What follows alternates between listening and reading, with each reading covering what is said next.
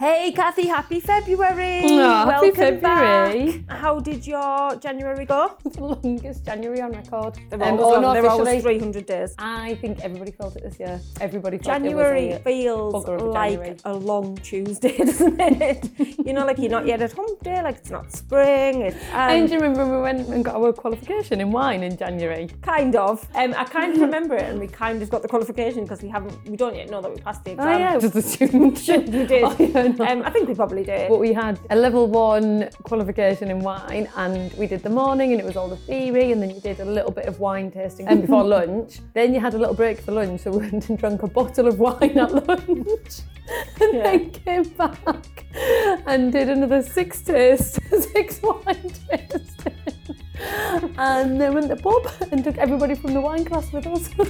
In hindsight, I would say an hour is too long for lunch in London.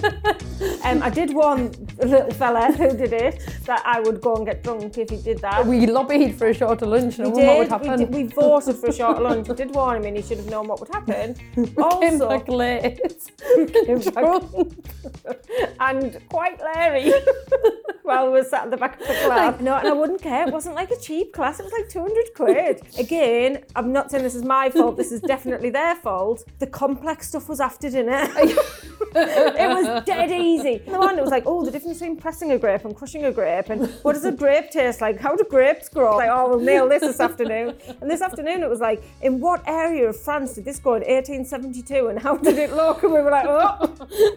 Um, so yeah, Still think we passed the exam. It was like, okay, now it's exam time. And we were just giddy after like nine wine tastings and a bottle. It literally put this massive timer on the wall, wasn't it? 45 Yeah. minute countdown, exam conditions, put everything away. You can't even use a pen, you need a pencil. And it was like, there, yeah. so so intense and then like I filmed you and I was like how are you and you were like so excited to sit an, exam. an exam. and then it's just you all over where he was like nobody write on their paper until I've told you what to write and it said name and Joe was like well you know I know my name and wrote Joe Campbell and then he was like, so you don't write your name where it says name, it's the name of the wine school. And she got a little Why rubber out and was like, do, do, do, do, do. Um, again, I would just say their fault, not mine.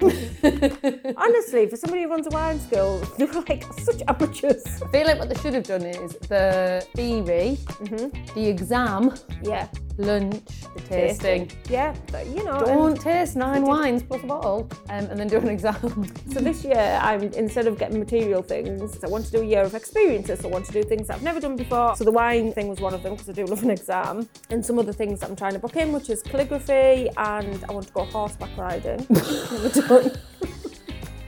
Why are you laughing? Why are you laughing? Since when? Know, just decided. just decided there's some random things. Anyway, Also, is it not just horse riding? I don't think there's any other way of riding a horse. why on its back. Because we can bareback riding. there is. Just when you ride it was What saddle, about it's just called horse riding. What about if I like snuggled it from underneath and wrapped my legs around its belly? you can get arrested and it's a different life experience. Still an experience. Um, anyway, that ties in with my January, which is my anti-consumerism um, drive that I went on, which is to stop buying Costa for breakfast and stopped buying anything for lunch. Um, wasn't that I didn't eat, like I brought things in from home, and which I did successfully January. all of January. Yeah. So I was reading this article about just how much people were saving last year because you're in lockdown, you couldn't go out.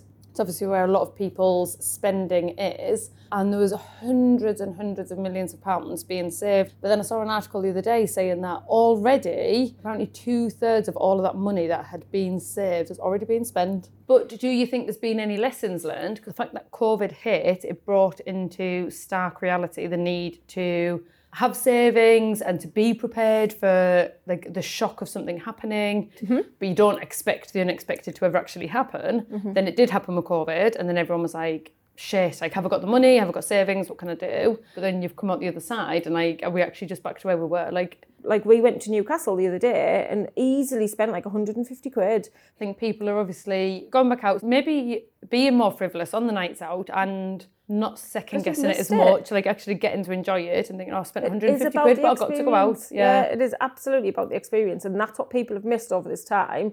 They haven't missed things; they can have as many things as they want. They've missed experience, um, which is why I'm going fully consciously going into a year of experiences because I've missed it.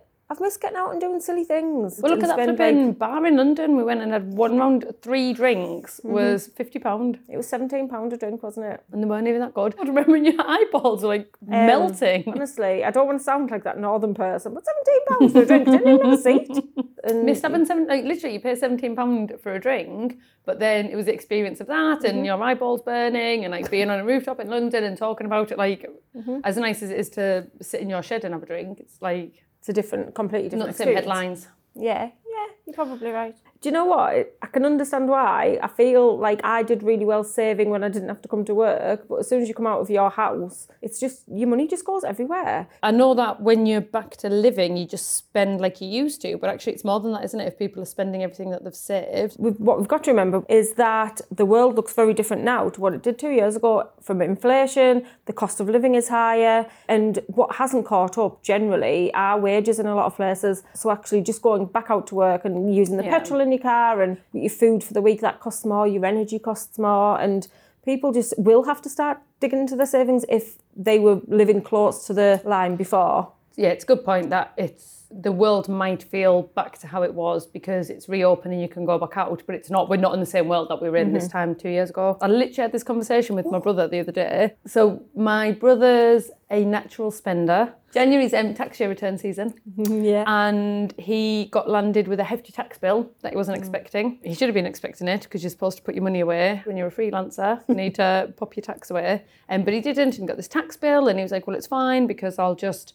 defer it for a little bit. Um, but then, you know, my first couple of weeks of February will be to pay for it. Then we got into talking about saving and saying, actually, if you're a freelancer or you're self employed, save for the purpose of like literally having a pot of cash to pay tax. Um, so then he was saying, well, yeah, and I need to do that. And actually, what I should do is just put X percent away of my money each month. So I might put £300 a month away for a savings. And I said, what for? And he's like, well, you know, because I should just save. And I went, yeah, but what for? Like, what? Well, is it for something? Like, have you got a pension? Because that's one thing. Can you pay your tax? That's another thing. Is it a Like, house? Is it a holiday? Is Yeah, you for something for the kids or like. um, do you know what I think is interesting on that point as well? Hmm. Um, I thought it was really interesting when you said what you're saving for. Uh, we did an exercise at work once with Nat, and she'd said something like, um, "Why'd you come to work?" And 90% of the people said for money. I said, "But why? You know, to buy things. What things?" And they were saying, "Well, you know, like a house." Like, but why? Why do you feel you need to buy a house? And that you, actually, when you're digging into it and digging into it and digging into it, you don't come to work for money. You come to work because you want security or you want to provide for a family or something that's much deeper than actual money. So, what are you saving for? Is it because what you want to send your kids to university? But that's not because you want to pay for university. It's because you want your kids to have a really great life and a good education and a good job. And it's actually when you start to dig down on what you're saving for, the deeper you can go to think about it. It's more than just you know sticking away 300 quid a month. Like absolutely put something away if you've got an emergency fund, but it is exactly that. You don't save for the sake of saving. So when I was talking to Sarah and Michael, who are Michael's um, mum and dad, but also a little bit like my mum and dad, because you know it's been all these years, um, we've talked about this lots of times. I said, and I'm going to tell you now, and I've said it before, I do not want a penny of your money. I want you to go on holiday and I want you to spend every single penny that you've got. You've worked all this time.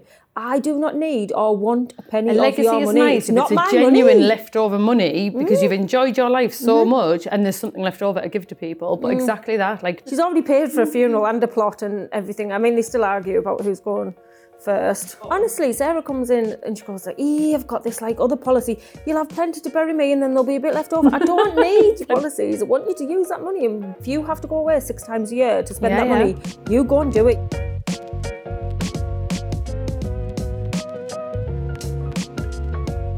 I know that we normally do a segment, don't we? Um, or we certainly plan to for this season, um, of talking about periods in our lives based on ages and what we should have done, what we could have done, what we didn't do, what we did do. Um, and I know last month we were supposed to do um, the ages of 25 to 30, which we didn't, sorry. But it's because we got a really um, cool little listener question in. we did. Um, do you want me to read it out for you? yeah. Do you want to sound sure about it? Um, so this guy called Michael, not my Michael, because he's 29, two years into a career job. He has a long-term partner. He hasn't got much wealth, but he said he has decisions to make. wonder if he's thinking about proposing, but isn't really sure. Oh, I, I'm not going to answer that. Um, things like buying a house, getting married. if I'd read Carol Reading, I would have known. Things. So he's 29, two years into a proper career job. He has a long term partner. He hasn't got much wealth, he said, but he's got decisions to make. So he's thinking about buying a house, getting married, starting a family. They're all on the horizon for him, but he doesn't know what order. And he said, "Oh, this is cute. This podcast has persuaded me to enroll." He spelled enroll, he spelled enroll wrong, but we'll, Right, we'll no, let you off, Michael. Um, so this podcast has persuaded me to enrol on the work pension scheme. Genuinely think about starting to write a will and be excited about personal finances and Aw. planning. Um, he said, but I'm yet to feel convinced in that same way to go and get financial advice. I still can't shake the feeling it'll be expensive. I won't be able to find someone relatable. And on top of that, the financial advisors aren't remotely interested in people like me as clients. So even though I know it's illogical, the podcast hasn't quite broken these old prejudices yet.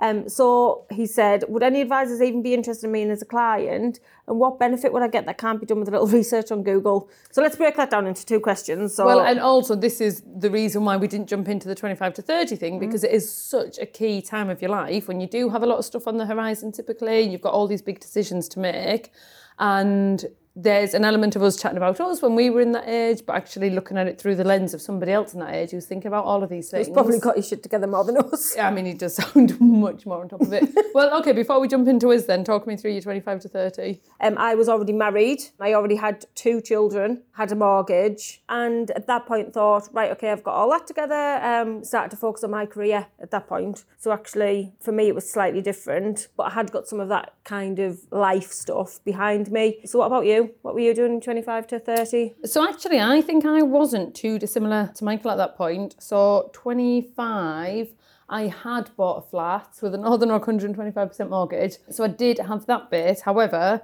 I'd then at that point got into a relationship, didn't have wealth to manage, but also knew at some point in the future I'd want to get married, probably buy a house with my partner and start a family. So do feel like in that way I was probably quite similar. Um, and despite at that time already working in a financial advisor's, other than going to the mortgage advisor there to help me get the stupid mortgage, I didn't get financial advice and think it's really interesting that Michael's actually very Feeling that. conscious, Yeah. yeah, and aware of everything that's coming up and starting to think about the options of financial advice at this stage. It is very interesting because I also went to the same mortgage advisor and also worked at a financial advisors and at no point did any of them offer me any financial advice mm. outside of take up this pension and invest it here. So with his first question then, Probably of, because they knew they didn't pay me enough. would any advisors be interested in me as a client? So us as 25 year olds, like even our own employers weren't interested in us as clients, were they? no, absolutely not. But also we were 25 many, many moons ago. Yeah, it has changed. Changed, yeah, massively. There is lots of different ways of getting advice as well, I think. Um, it might not be that you have to go down the full advice route. There's some things you can do, like hybrid advice. You can get some advice online, you know, something through your bank, something through an advisor. Um, and I do think there's something in financial services called the advice gap, which is a gap around younger people getting advice. And that is starting to um, shorten slowly Yeah. but surely. And I think more people are much more open to getting in there earlier um, and speaking to clients and helping them build their wealth because those are their big clients of the future. Yeah, yeah. Um, so I absolutely think, And I do regardless, think that's key. I think we've talked in the past around the misconceptions of financial advice, but they're only misconceptions because we know the industry's moved on, but outside of it, people don't. So, yes, in the past, you know, in the olden days when it was just a sales role, essentially, the advisors needed you as the client to have money because they needed to sell you something to make some money. Now it's moving to much more of a profession, and what they care about is exactly that building relationships. Even if they've already got wealthy clients, they'll look at supporting other people in their family, other children, even if they haven't got money or wealth to invest, because they're very much looking at long term mm-hmm. relationships and the impact that you can have on people. So if you're wondering whether an advisor would be interested in you as a client, if you find the right advisor, then yes, absolutely, because they're not mm-hmm. there to sell you something or to take money off you that you can't afford. They're there to help you put a financial plan in place and figure out your options and you know and their hope is that you'll then be a loyal client for the long term Exactly. And I think I would suggest that you just do some research about the kind of person you want advising you. Um, not so much just who will have me. It's more about who will you have. Yeah. You know, there are options there for you and it's about having finding a good fit for you. especially post covid because you're not geographically restrained like so many advisors Absolutely, are now yeah. much more set up and confident dealing with clients remotely and looking Yeah. at having a nationwide presence Yeah, absolutely. And more than ever, um, ways to get in touch with them and find them. You know, they've exploded into the TikTok arena and um, all of that. And then what benefit do you think he would get then from actually speaking to an advisor, which will incur a cost, versus just doing some research himself online? Um, well, there's only so much you can do online. Um, anybody who's had any kind of symptom and they look online that you know they've got cancer and they're Absolutely. dying, that's the difference. Is you can look online and say, right, I've got 100 quid a month. Where do I put it? And there will be hundreds and hundreds of And what will come up top is the companies that have spent the most paid. to Yeah, advertise exactly. to get on the top, not because it's right for you, but because Yeah. they've had the biggest budget to spend on marketing. Yeah, and uh, you know yourself, it's going to be as generic as it can be um, because it has to hit the most people at the most times. So actually, what you'll get from an advisor is really personalised advice that that matters to you. Because what you're saying there, for as an example, you're 29, you're looking to buy a house, you're looking to get married, and you're looking to have children. In what order? And you know, and it's how do you structure that saving? If you, the advisor or the planner will help to coach you into your timeline and what you need and how you need to save and what you know how you need to direct and invest your funds and things I read a really good metaphor on this this week, which is the if you went online and you invested £100 a month, your money would go into some funds, and that's mm-hmm. fine. Um, if you watch Formula One, those funds are the equivalent of the fuel that's gone into the engine. So, like, yes, you need it, but what you actually need is the car, the driver, and the path and the direction and knowing where you're mm-hmm. going. So, those funds are just, they're, they're a tiny part of the fuel, but actually just having fuel sat on the side doesn't mm-hmm. work. And I think that's the difference. If you have a bit of cash and no particular plans and just want to try and get something above what you can get from the bank, it's not the worst thing in the world. But if you want to plan and you want to look at all these different moving parts and have an actual path that you can go for, um, it's not just about going onto Google and finding out where to invest. It's actually about going and speaking to somebody and it's figuring it about out. how you invest and how much and, and when you invest there's lots of li- little And it's about what you're saving for, because actually they'll make sure that you're saving for the right reasons or that you're spending for the right reasons. yeah, exactly that. And the thing is, when you go and search online, you're only looking for what you think you want to look for. You're only looking and going, well, oh, actually, somebody said I needed an ISA, so I'm going to look for ISAs. Yeah, yeah. But actually, do you need an ISA? You might need a pension. You might need something else, and you don't know what to search for because you don't know those things. you don't know those other options. So actually, what an advisor has um, is just that wealth of knowledge. Um, but interesting that your metaphor, because the metaphor that I came up with um, ages ago, which was without advice, what you are as a mechanic. So you've got some tools and you can fix an engine if it comes in, and actually that money will go so far, and you can do a bit of tinkering.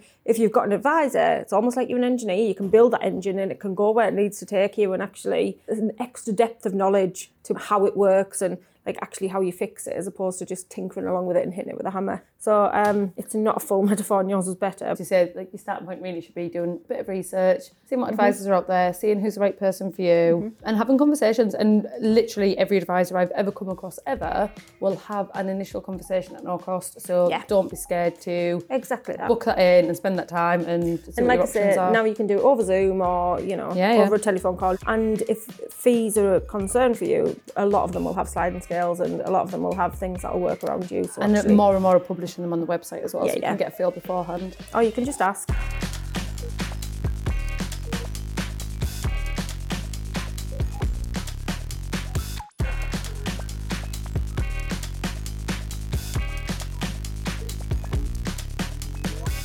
So for your son, he's 23 now, so let's say in five years, um, by the time he's middle of this age range that we're talking Mm-hmm. about, are there any financial basics you would like him to have in place at that age? Well, he's already got his um, lifetime ISA, so he does save. Um, he has just and recently- for a, like a specific reason with a lifetime ISA. house, yeah. So he is already thinking it, but I'm hoping like five years would be that time frame that he would need. Yeah, so some savings in place towards a house because Yeah, that's he's what got he's decided he wants. On car, Yeah, he's got like short term. just kind of financial self sustainability, isn't it, at that age, Yeah. really? If you've got an employer scheme, always be a member of it at that age. Yes, Even if like um, pension feels forever away, like Yeah, and you it. think, oh god, it's going to cost me twenty quid a month. I could use that on like McDonald's or whatever it might be. Probably doesn't need to overly worry about things like life insurance or a will. It's just, Like- it's the realistic expectations, isn't it? And actually, if you just know, because actually, it's not that much. If we're set here now saying at that age, all you need is blah, blah, and blah, mm-hmm. it's not everything. So, what's the kind of advice that no one gives out, but you think that they should? Never wash your hair with a hat on. I would suggest but no one like says to kids, you know, life's about experiences. It's not about things always. I appreciate it's very topical for me right this second because of my year of experiences, but actually it is. There's an expectation that you've got your life together by late Mm. twenties to your third, like you know, turn thirty, um, and you don't. It is a young part of your overall life still, and you absolutely don't need to be sat there at thirty with, you know, a excellent mortgage, a full emergency fund, your pension sorted, and your ISA fully funded. Like In the career that you're going to have for the rest of your life. exactly, yeah. Do you wish you'd done anything different? I mean, we've discussed the mortgage many times over, um, Mm-hmm. but even that, like, would have changed it because it gave me the chance to get that mortgage and like live with my friend at the time, and now it's actually sat there as a rental property, Mm-hmm. and like, And it's the experiences that you had. You know, you've still got some good memories from it. And like you say, you'll make mistakes, and nobody gets through life without any mistakes. It's just about how you deal with them.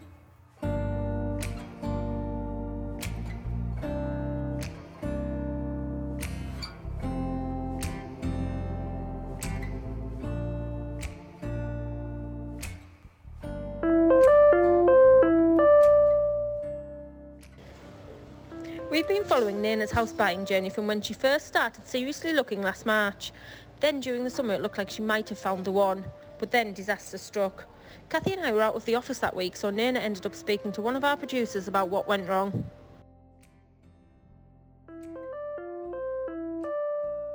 Does that work? So yeah, do you want to tell me what's just happened? Um, so I rang um the development to try and get a well actually I didn't even want a viewing of the house. I just wanted to like reserve it straight away. But the the sales guy was like, Oh, I wouldn't suggest you do that. I think you need to view it first. Because obviously it's a big step and the reservation fee was two hundred and fifty pound and obviously I would just lose that if I decided I didn't like it.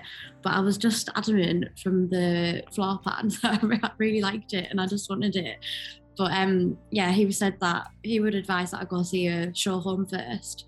So I booked in to see a show home maybe two days later um, to have a look, and it was the day before. I was just looking again online, and it the reservation wasn't there anymore. Um, so I rang, and they said that someone had reserved it online. So I still went and viewed the show home the next day, which annoyed me more because then I loved it and I was like, I really like this house. But then, um, yeah, it had gone, and it was the last one. So that's the whole development's gone now. Yeah, so that was phase one, and for that particular house, that was the last one until I don't even know when. I asked how long it would be until the next houses were going to come out, and he just couldn't give me a date. He just said, and he said he couldn't like let me know, or give me a heads up. He just said I have to check online. No, So-. Like it is probably an obvious question, but how does it feel to have missed out on that house? Oh, absolutely gutted. More so because I then saw the show home and I could just imagine where I was like putting things and like how to decorate things and then went back to looking at the the two bedroom houses on the same estate and I, I just kept thinking like I just kept comparing it to the other one and I was like can't was like it doesn't match up to what I've seen now. It's interesting because I remember when my parents bought their first house. Actually, pretty much every house that they bought, they basically go for one viewing. They'd maybe even be in the house 45 minutes and they'd be sort of ready to put an offer in. And my mum would be like, You just know. Like when you walk into a house, you just know. Like you know what you're looking for and you step through that front door and you know if it's right or wrong. And like, you know, you obviously work in finance, so you will probably be thinking logically generally about this decision as a financial thing. Yeah. But it sounds as though in the same sort of vein, there's a there's a sense for you of like you just know with that house that it's the right one for you, that it's not about logic. No, definitely. I think because I've never looked at houses before, I never really understood that when people have said, "Oh, you just know." I was like, "How how do you know? Like it's just a brand new building that you've never seen before." But when I'd gone into other ones, I was just I could just go in and be like, "No, not feeling it. Can't, don't like it." And then yeah, I did definitely fade it with this one. Just, just even more infuriating that someone stole it. if we take a, a, couple of steps back then, so last time you were speaking to Joe and Kathy, you'd started looking, started having a sort of think about what you wanted. You knew the kind of area you're looking in. So what had happened up until finding this this development? This development near me, I'd kind of ruled it out because I'd heard the, the developers weren't that great. Didn't even like give it a second thought. And then I don't know why I started looking at it. I just thought, oh, I'll just, I mean, it is like bike near me. I should probably have a look. And then I just found a few houses like online. So there was some two bedroom houses that were quite well priced. But one of my friends had lived in a similar house um, and it was quite small. And then yeah, I just found this one three bedroom house that was on. So I just thought I'm just gonna go for it. I'll just like see what it's like. I mean, whereabouts is it based in? It's like two minutes up the road from my local pub. it's like five minutes from like Tesco, Aldi's. That's all like ideal, and it's only maybe a couple of minutes from the A1. And with it only being a few minutes from where I am now, um, it was perfect for like work as well. So I mean, it's is that the only place that you'd sort of seriously looked at or thought about having a viewing of? I did also look at the same development, the building in Darlington as well. So I did have a look at some homes there because they were well priced and there was more options. But it's not that far, but it is like 20 minutes away from where I live now. And I just thought, because I'm moving in on my own, I, I want to be closer to my friends and family. Um, so yeah, last question then. What happens next?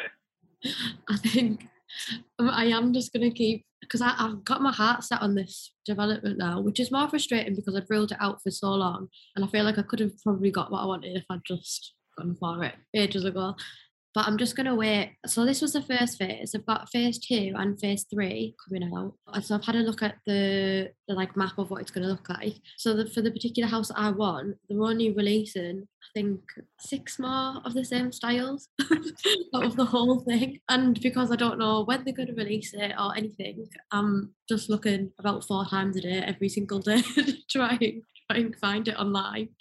Um, it's just the ideal place that this time for me. So I'm just going to be annoyingly patient and try to wait for it to come out. Like not wishing a long wait on you, but you know, the more months that you wait, the more months that you save in above and beyond your initial deposit, and you know, you can start thinking about how you'll decorate. You know what the floor plan is. you know what the rooms look like, so you can start spending that money in your head that you're saving up whilst you're waiting. No, exactly. It's definitely a positive that I'll have way more time to save, as long as good, isn't it?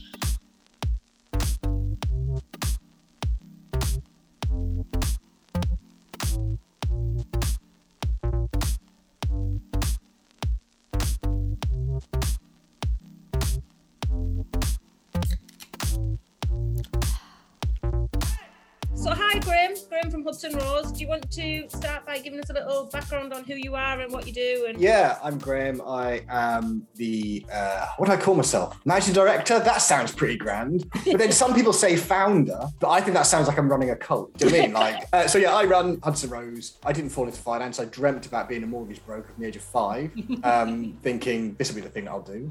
So no, I did fall into it, as most people. I did my degree in politics and thought that was useful. what, what will I do with that then? And then I worked after university. I worked. I worked in betting shops actually, messing around with numbers. And then it was that weird. So it was that period about 2005, six, when the only job you seemed to be able to get was to recruit for other people getting jobs. Like, I, if you look for jobs in like 2007, everything was recruitment consultancy. But I was like, well, how do you get the jobs that aren't the recruitment consultancy jobs? That just wasn't something I was going to do. Anyway, so I like, well, I'll look at a state agency because I could probably probably give that a bash. And that's where I came across mortgage broker. When you're new to an industry and you're new to the whole thing, right? And you look at it and it's like a job description, right? And it says you've got to be resilient to failure. And you're like, Christ. and it, it, sounds like you're walking into like an absolute horror show. So I was like, well, I don't think I'm going to apply for that because I won't get a job. And then, and then, yeah, I did the four stage interview process, got through, got a job and loved it. And, you know, turns out I'm quite resilient to failure, it would seem. Or who knew? Did that for four years with London and Country. Weathered the storm with HSBC for like eight months, and then joined Capital Private Finance, and then got promoted, uh, became a manager. Thought I don't want to do this, and set up my own business, which will be for the last four four years next week. Oh, it's a birthday. Oh, wow. I missed it. I imagine if you're in the office on your own on your anniversary. You know, do you know why I know? It's because it's my daughter's birthday today, and I sat down at the computer self-employed a week after she was born because who needs money, right? I mean, with a new baby. Do you know what? We've talked about this a lot. What made you go from uh, a established, secure job into just, oh, I've just had a baby, let's go. On. I don't. Do you know it's a weird one, isn't it? Because I'd been there six years, sat and did the job.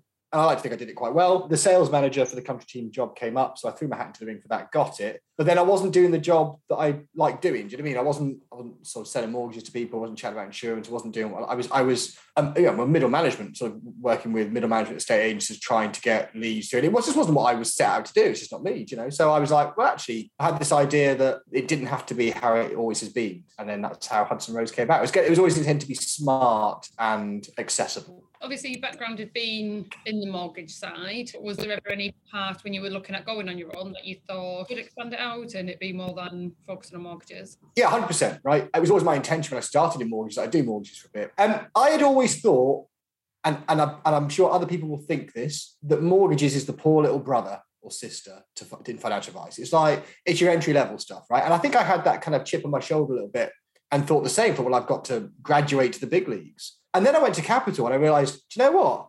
I didn't know anything. I sat in a room of old school, experienced brokers that dealt with private banks and all this kind of stuff. And I was like, I don't know anything. Yeah. It just like, I started doing my diploma and I realized I don't like pensions. I, I've been in mortgages for so long that I know it and I recognize it. And I like the transact. A lot of people get to them, oh, but it's transactional. I actually really like the transactional nature of what we do. We're like kitchen fitters, right? You come along, you get your kitchen fitted, and five years later, when you want to replace, you come back and we do the job again. You pay as we do it, and off you go. And I actually quite like that because it's uh, it's very clean. It's a very there's no question about what's the portfolio doing.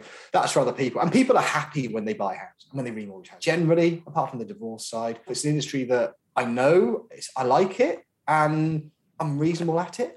Um, that's a good advert for the business. Come to Hudson Rose. We're reasonable, at, we're reasonable at mortgages one of the things that we always struggle with is we feel that financial services certainly as a group is very slow to evolve. You know what you're doing is you're saying i'll be myself and you're taking risks. Um, i mean i remember it was maybe a couple of years ago we put out a job advert which said you need to be shit hot at excel. Mm. and you should have seen the twitter blow. So i was wondering how you felt about you know standing out from the crowd and trying to be ahead of that curve. Well how i feel about it is i couldn't give a shit to be quite honest.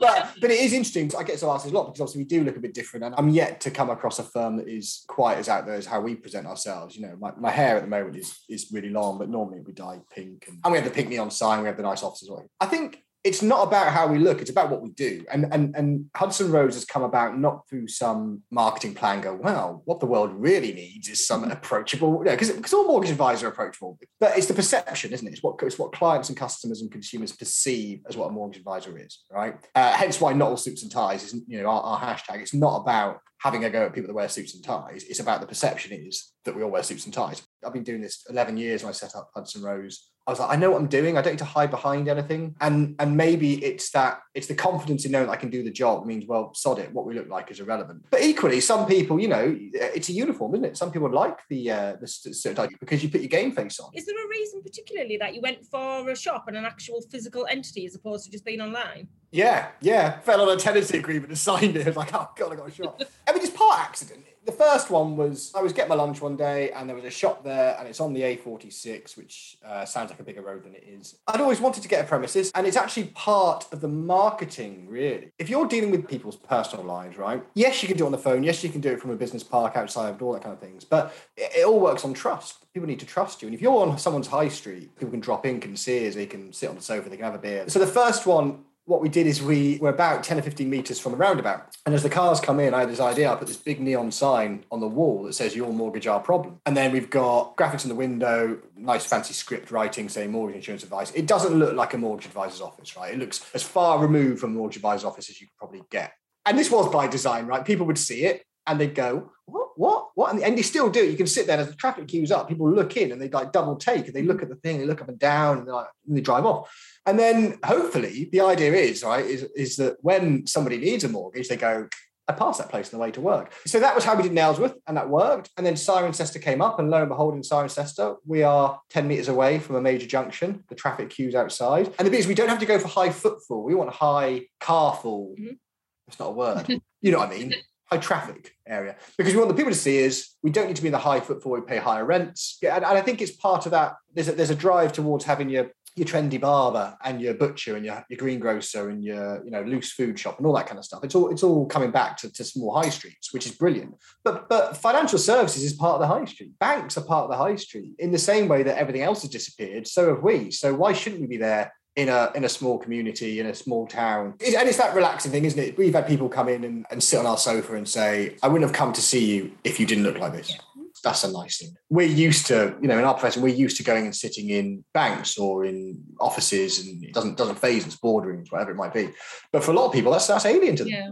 You know, um, you know, there's, there's plenty of people that, that do jobs where they don't have to go to that, but they, they still want to buy a house and still want to remortgage a house. And so having a, a welcoming place to come and it, people do tend to open up. And at the heart of what we do, it's about holding people's hand. It's about allaying fears, right? And people aren't going to tell you what they're scared of unless they're relaxed. So if someone comes in and says, well, I'm worried about messing this up, or I'm worried about the valuation, or I'm worried about how to put an offer in, some people don't ever tell that because they come to a broker thinking it's just money. You deal with numbers, you deal with how much it's going to cost me, what's the best rate, and off I go. And the job isn't that. The job is holding people's hand throughout. And I think that helps. Do you find that you change your approach with, you know, your first time buyers and your younger generation who maybe haven't had that kind of experience previously? I think that I think the fear is universal. I don't I don't think I don't think it changes. No no one's an expert in mortgaging and buying properties unless you're a mortgage broker or an estate agent, right? It, it's something people only do a few times in their life. So our client bank will be everything from first. A lot of the time people say, "Oh, you must do well with first time buyers." Oh, we do all right with first time buyers, but we do all right with people in their seventies as well. And I say that to my first time buyers. Don't- You know, it's not anything to feel ashamed of being frightened.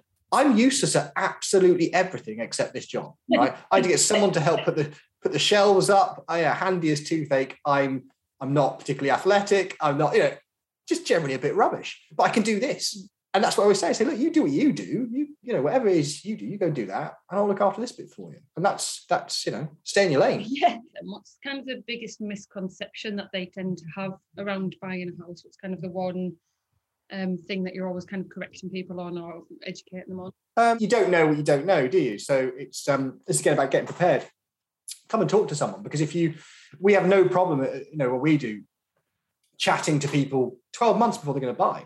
And we take 20 minutes, half an hour to have a chat with you because we have the information you need to make a decision on how you prepare yourself over the next 12 months. Yeah. So it's only fair. I, I, sometimes people ring up and go, oh, I'm not doing anything yet, so I don't want to bother you. And I'm like, mate, no bother. Let's have a chat because this is how you're going to know what to do. And then you'll come back to us in 12 months' time and, and we'll sort it out. It's not about, are you ready to do something now? Right. Okay, let's go. And if you're not, don't bother me. Um, it's we're not churning numbers. we we want to, we generally want to get to know the people. Amazing, I love it. Um, Fab, well, thank you. It was so, so kind of you to come on the podcast. Thanks, Chris. That's cool. That's cool.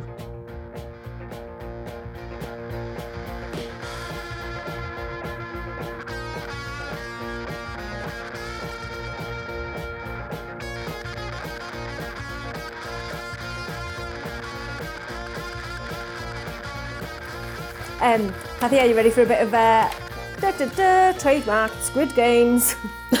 But- I haven't trademarked it. No. And also you called it Squid Games. Oh man, bloody Nora gets shot for that in Squid Games. Um, Kathy, again.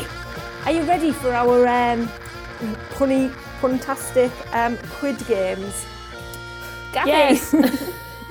Gabby, Gabby, Gabby. Are you ready for our drum roll, trademark, copyrighted Quid Games round three? Dun, dun, dun. Yeah. Ready for it? This is the premise of the game for this uh, this week month. Well, you'll have seen that a lot of energy companies have started sending out kind of leaflets about how to keep warm, and it's stuff like um, put on extra socks, put on a sweater, go to bed early, do star jumps. I don't know, like just loads of random stuff, you know, instead of putting your heating on.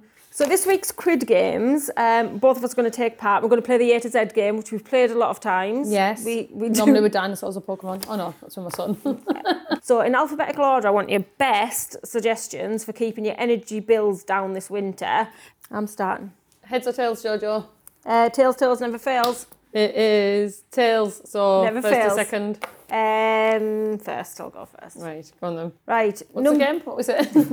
Right. So we're going to have to think of different ways that you can keep keep, warm. warm. rather than putting your heating on. right, Okay. So I'm going to go first. Which the first letter of the alphabet is A. cool. I'm going to go anger. Anger always gets you warmed up. Interesting. Okay. I begin to that, but whatever. I'll go beer jacket because you know a few bevies. Or a Bacardi Cardi, as I like to call you it. You do like a Bacardi Cardi. Um, I went for B. Interestingly, went for bonking. also warming. Um, so for C, I'm going to say cuddles. Oh, and that's cute, That's cute. for D, I'll go for dancing. Oh, nice. E, egg hunting. You know, like an Easter when you're running about looking for eggs. It's an excellent suggestion. I I'm think gonna you'll have find. to check with the adjudicators on that. Exercise, then. All right, you're boring. Exercise, I'll say. What letters next? F. Can I do one off the record? Right, for F, I'm gonna go for following the leader. Leader, leader, follow the leader. I don't know what that means. the song. Okay. Um, go. I had fighting. G, gold mining. I imagine. We it's can't in just, you can't just have activities. Yes, because it's in California and it's warm. But then you're warm anyway, so you don't need to go Well, you gold don't. mining. All right, then go for a walk. Um, H, I'm going to go hula hooping. Oh, nice one. I, or I, as some people call it, incubation. Because that is literally how you stay warm under a lamp, like under a little lamp. But you can't little- afford the heating for the lamp, that's the point. Well, all right, then I'm under a chicken's bum. That's the same. Also, the suggestion is find a giant chicken Yes. and sit under its butt. Yeah, can you imagine anything better? Quite a few things, quite a few things. Excellent, it'll be. Um, still not working. Jay, I'm going to do jumping jacks. Nice. Okay, I'm going to go for kicky ups. That's something they do with the football, you know. But, but, but, Yeah, but, but. keep you peas. Still begins with a K, so I still win. Oh, you know, knitting. You can knit yourself a scarf. you It's could. a two for that, two for. That is a two for. L, I'm going to go the Lambada. Oh, yes. well then. Oh, well then for the M, I'm going to go on the Macarena. Ah, nice. right, okay, but then let's move away from Mediterranean dancing. Oh. Latin dancing. I will go for. Joe, I can't think of anything. N. Doesn't even feel like a particularly difficult letter. To keep warm. No, I'm out. no, you're not. Can I do anything with an owl? Oh, probably, but wouldn't be very warm. Navigating, necking, noodling. Ali, no, don't, Holly, don't. we've been talking about doing things that keep you warm and we're going through the alphabet. So, like J was jumping jacks or M was the Macarena. Good content. Just might be helpful tips for the energy rise. Yeah, Yeah, well, yeah. See, there is a link and it worked. Yeah. Um, What would you do for N? Anything. Night night. night night, just go to bed. You might not wake back up, you're too cold. Um, Took a turn for the dark. Bye. Unless you want to say, do you want to say for the rest of the game? Okay. Right, so N, I'm going to do nuclear warfare. what? so you're going to start a Nuclear- nuclear war, f- you- just so you can be warm? Yeah. Okay, cool. Um, for O, I'm going to say obstacle course. Oh, nice. It was a good one, wasn't it? And do you Yeah. know what? That might be one of my experiences. I would like to go and do an obstacle course, like off the Krypton factor. Hey, can I do parachuting because you get a sweat on with the stress beforehand? It's freezing cold up the high. Get a you go. sweat on with the nervous, nervous sweat. You could have had that for N after you waited 25 Nervous minutes. sweat. Nervous sweat. Um, amazing Q here. Go on, do your cue. Go on a quest for warmth. a quest for warmth. Ah, running. Oh, that was a good one. S. And you know, the one practical thing we've come up with so far, unlike nuclear warfare. S. Sleeping. You always get warm you sleep. Get into bed, snuggle in. Hey, now I'm stuck on dances. I want us to do the tango. No, absolutely not. You can't just name loads of dances. Go on, you. you. Um, I put underwear, brackets thermal. Cheeky bit of thermal underwear, that'll keep you warm. Open brackets, thermal, close brackets. Um, Oh, and I had a good one for V, but I've forgot that that's yours. so for V, I'm going to go vodka. I had vino. and then for W, I had wine. Um, warm your cockles. I think playing the xylophone keeps you warm. I'm going to go yes. you like aggressive xylophone playing. Um, but do you know what else is warm? What? Radiation. Get yourself an X-ray. Pretend you broke a chest or something. Get yourself in the hospital. Take a bit of X-ray. Do you know what will keep you warm? What? Beginning with Y. Yeah. Youth. Because you know what they say. cold kills the old. They don't say cold kills the young. say cold kills the old. So, you know, youth, that'll help you. Um, Zed. Come on, you can do it. We've nearly got to the end of your Z. Zumba. Nailed it. I mean, a lot of those were, you know, dances and or exercises, but you know, it's all about the movement, keeping you warm. Is that the end for this month, Kathleen? Have we got through another February? Happy Valentine's Day. Ah, happy 57th wedding anniversary. It's Valentine's Day, isn't it? Yeah. Um, so that um, concludes another amazing episode of That Min podcast. Thank Full you. of learning, lessons, Ooh. Thanks as ever to the to Glenn and Matt from Second Draft and to everybody at the Verve Group who helped make this such an amazing um, podcast. And thanks to Thanks to Nina for keeping us updated on her house buying journey and for Graham at Hudson Rose for sharing everything that they do there. see you next time.